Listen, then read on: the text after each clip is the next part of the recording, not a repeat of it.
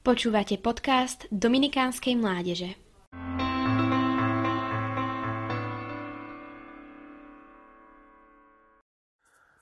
Uplynulú sobotu bol náš duchovný zrak upretý na významného a pomerne čerstvého svetca, ktorý žil v 19.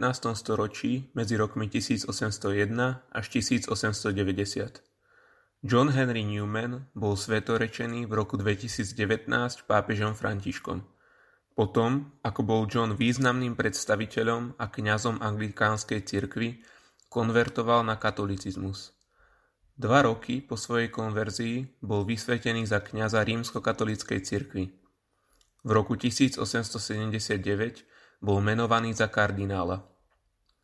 Čím sa môže mladý človek inšpirovať vo svojom živote viery od tohto svetca? Mňa osobne na Johnovi povzbudzujú tri veci. Neúnavné hľadanie pravdy, život modlitby a odvaha. Poďme sa pozrieť, ako sa svätý John prejavoval v týchto troch oblastiach. John sa narodil do anglikánskej rodiny a tak bol od malička vedený v tejto viere. Vďaka svojmu mimoriadnemu nadaniu a kvalitnému štúdiu sa z neho stal veľmi známy a uznávateľný kazateľ. Anglikánskej cirkvi požíval veľkú popularitu. Veľký hlad po poznávaní pravdy sa u Johna prejavil v roku 1828, kedy začal systematicky študovať diela cirkevných otcov. Práve poctivé štúdium velikánov katolíckej cirkvi ho priviedlo k presvedčeniu, že katolícka náuka je tá pravá, čo ho viedlo ku konverzii.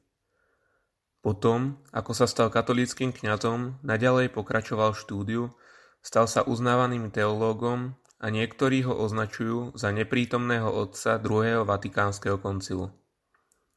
John môže byť pre nás povzbudením, aby sme v poznaní Boha išli do hĺbky a načreli z bohatej tradície katolíckej cirkvi, kde môžeme objaviť skutočné poklady v dielach cirkevných učiteľov. Keď budeme ich učenie vyhľadávať s otvoreným srdcom, zaručene to našu vieru posunie na nový level a z tieňa fantázie prekročíme do svetla pravdy, ako sa píše na Johnovom náhrobnom kameni. John je pre nás veľkým príkladom aj v živote modlitby. Bol mužom modlitby, ktorá bola neoddeliteľnou súčasťou jeho života. Často povzbudzoval druhý k modlitbe ruženca, ku ktorému mal zvláštnu úctu. Videl veľkú milosť v možnosti kontemplácie Kristovho života spolu s panou Máriou v ružencových tajomstvách. Hlavnou charakteristikou Johnových modlitieb bola pokora a dôvera. Často Ježišovi odovzdával všetko, čo má a prosil, aby sa diala len Božia vôľa.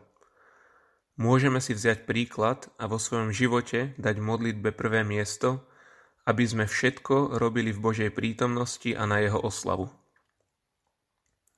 Poslednou Johnovou charakteristikou, ktorú by som chcel zdôrazniť, je odvaha.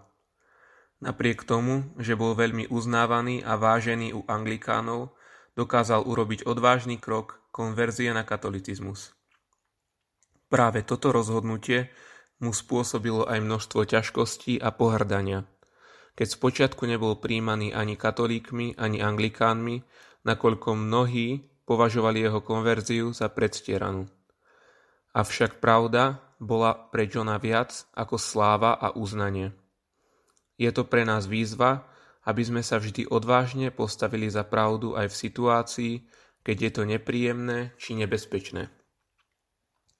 Vyprosujme si teda navzájom na príhovor svätého Johna Henryho Newmana milosť vytrvalého hľadania pravdy, vrúcnej modlitby a odvahy, aby sme sa stávali stále lepšími a novými ľuďmi, ako nás k tomu pozýva aj Johnovo priezvisko Newman.